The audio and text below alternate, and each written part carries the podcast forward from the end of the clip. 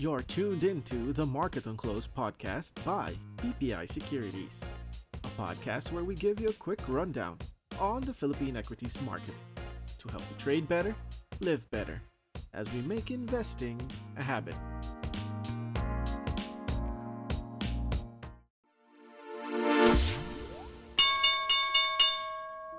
Hey, good day, everyone.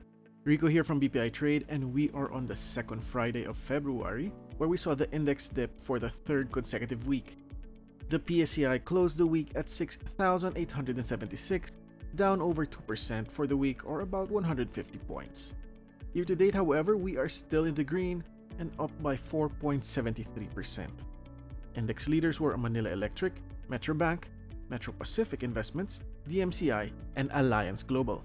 Worst laggards, though, which brought the index down, were SM Investments, SM Prime Holdings, Ayala Corporation, BPI, and PLDT. We saw 1.8 billion pesos in net foreign outflow this week, while year to date figures stand at 6.1 billion net buying. Volume was sluggish with an average of 5.5 billion value turnover, excluding blocks, a far cry from the year's average of 6.75 billion. Five of the six sub indices closed in the red, led by the services sector down 2.7%, the conglomerates, which was down 2.18%, followed by the industrial index down 2.15%. Lone index in the green was the mining oil index, up by 2.93%. The local peso gave up some gains this week to close above the 54 threshold at 54.42 against the dollar. Year to date, the local currency is still up by 2.4%.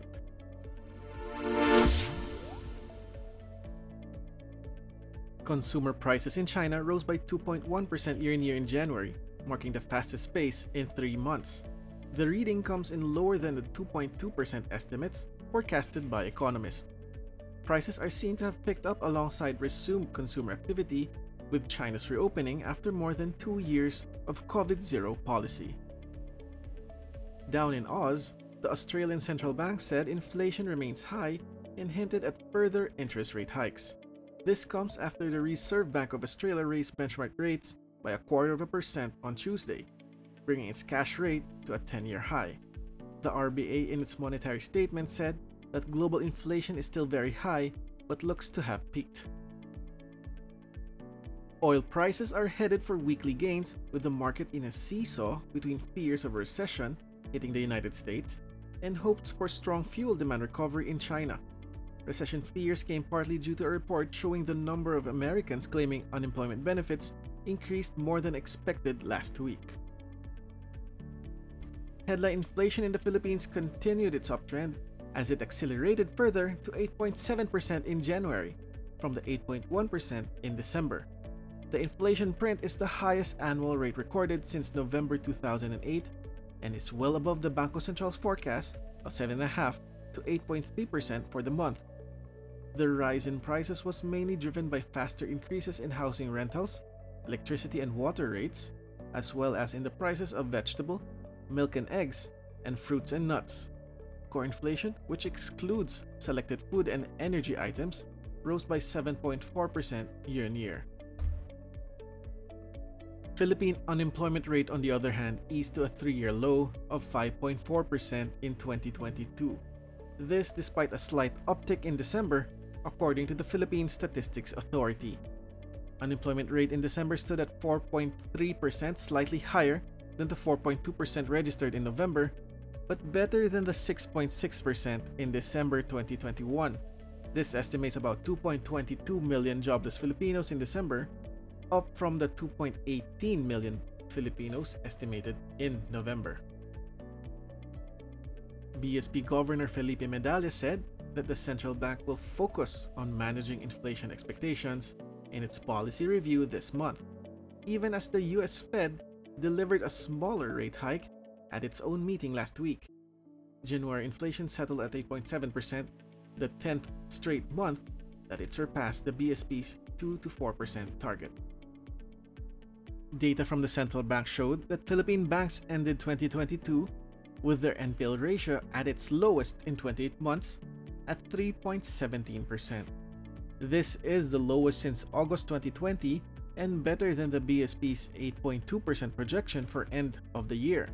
Outstanding loans issued by universal and commercial banks grew by 13.4% to 10.9 trillion pesos as loan demand grew amid better economic and business prospects. Also from the Bangko Sentral, gross international reserves or GIR increased by 3.7% to $99.7 billion in January from the $96.1 billion as of end December 2022. The year on year, though, Philippine dollar reserves fell by 7.4%.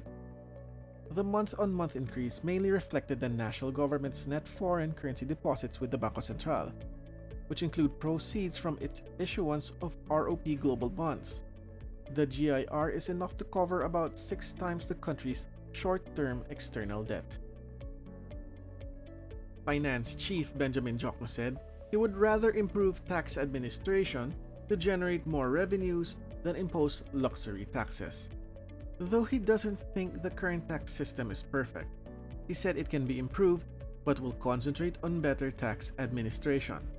Albay Representative Joey Salceda recently filed a House bill which proposes a 25% tax on luxury or non essential goods, which is seen to raise up to 15.5 billion pesos a year if enacted into law.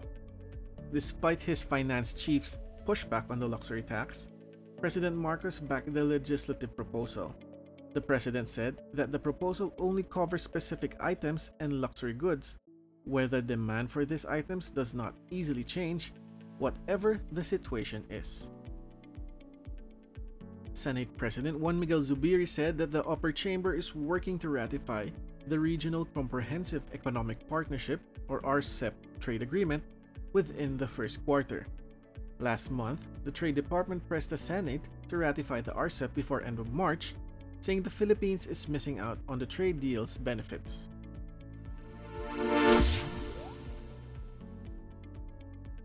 On to corporate news, a unit of holding firm A. Brown has secured a 400 million peso funding for the construction of a commercial electron beam or e-beam facility and cold storage in Rizal province. The project in Tanay Rizal will be primarily designed to store food products and medical devices. In its initial phase, the facility is expected to accommodate as much as 20,000 tons every year. Ayala led lender BPI posted full year 2022 net income of 39.6 billion pesos, 66% higher year on year, driven by strong loan growth, higher net interest margin, and lower provisions, as well as a gain from a property sale in the second quarter.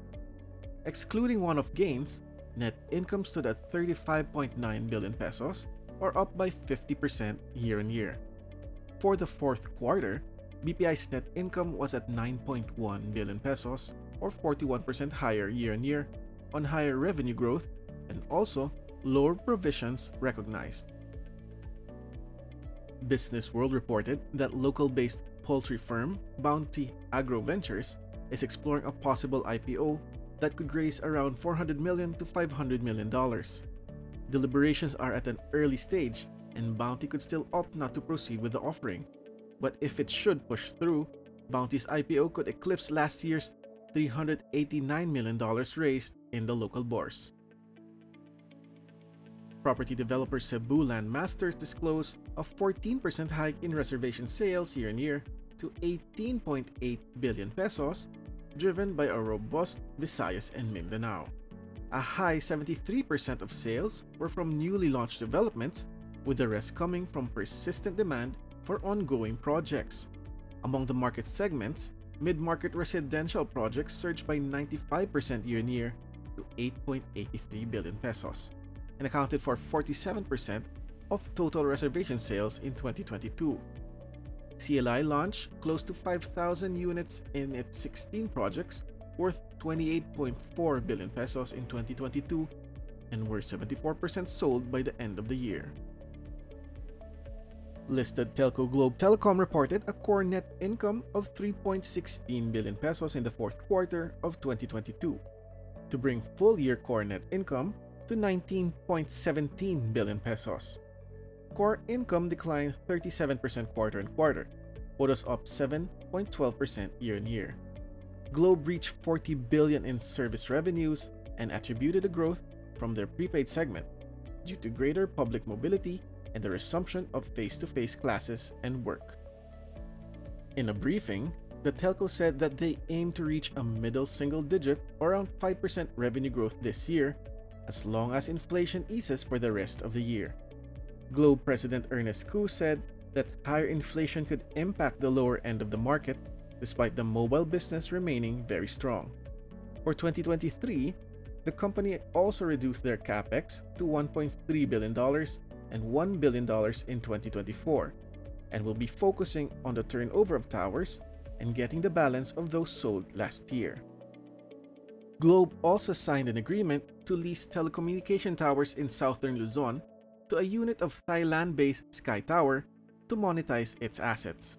According to Globe, the collaboration is a part of its overall strategy of monetizing passive assets to maintain a healthy balance sheet. Globe also said that Sky Towers will complement its sustainability efforts as a tower company committed to reduce its carbon footprint by using renewable energy.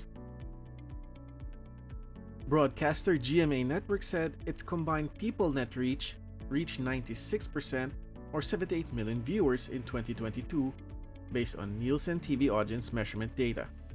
GMA's channel group registered a combined audience share of 59.5%, while the main channel logged 42.7% market share for 2022. Metro Pacific Investments' wholly owned subsidiary, Metro Pacific Agro Ventures, is acquiring a 35% ownership stake in Axelum Resources for 5.32 billion pesos. Axelum is the leading manufacturer and exporter globally of high-quality coconut products and one of the major suppliers of Vita Coco, the global market leader in coconut water. NLEX Corporation, another MPI unit, has partnered with Leighton Asia's Philippines branch for the Candaba Third Viaduct project, which it projected to cost around 6.1 billion pesos. The project located between Bulacan and Pampanga will be serving Metro Manila and Central and North Luzon. Local flag carrier Philippine Airlines announced that it had reacquired an Airbus A330, which was delivered to Manila on January 31 from France. It will service routes from Hawaii, Australia, and several destinations in Asia, as the airline is beefing up its fleet as it projects further demand for air travel during the upcoming summer season. As of September last year, PAL has 80 aircrafts in its fold. PLDT and its top executives, including Manuel V. Pangilinan, are facing class action lawsuits in the United States, arising from the 48 billion peso budget mess, which disgruntled investors blame for the drop in the telco giant's share prices, that in turn caused trading losses. The plaintiffs are demanding compensation for damages that the defendants allegedly caused upon them due to violations of federal securities laws, which have yet to be proven. The Gokongwei Group's Real Estate Investment Trust, RCR, reported that its unaudited net income reached 4.4 billion pesos in 2022. RCR said that the figure excludes the fair value in investment properties and is 16% higher than its goal under its REIT plan. The company attributed its performance to stable operations, with its portfolio recording 98% occupancy and higher rental income, as reflected in last year's revenue of 5.5 billion pesos. Roxas Holdings reported that attributable net loss for the October to December quarter widened to 195.93 million pesos after incurring higher expenses. Roxas booked 4.18 billion in gross revenues during the period, about 6 times higher than the 715 million in 2021. Bulk of revenues came from the sale of goods with raw sugar and refined sugar sales contributing about 2 billion and 1.31 billion pesos respectively.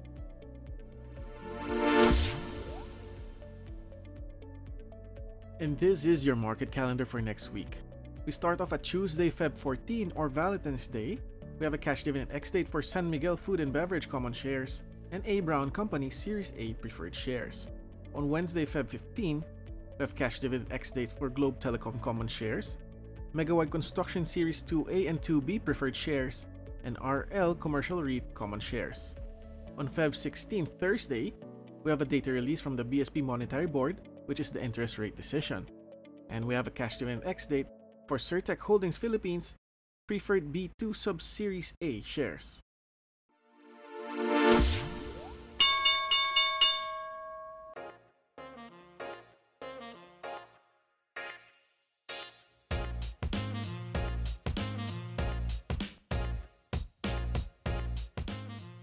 And that's a wrap for today's episode. For more insights and trading ideas, log on to your BPI Trade accounts or open an account today at bpitrade.com.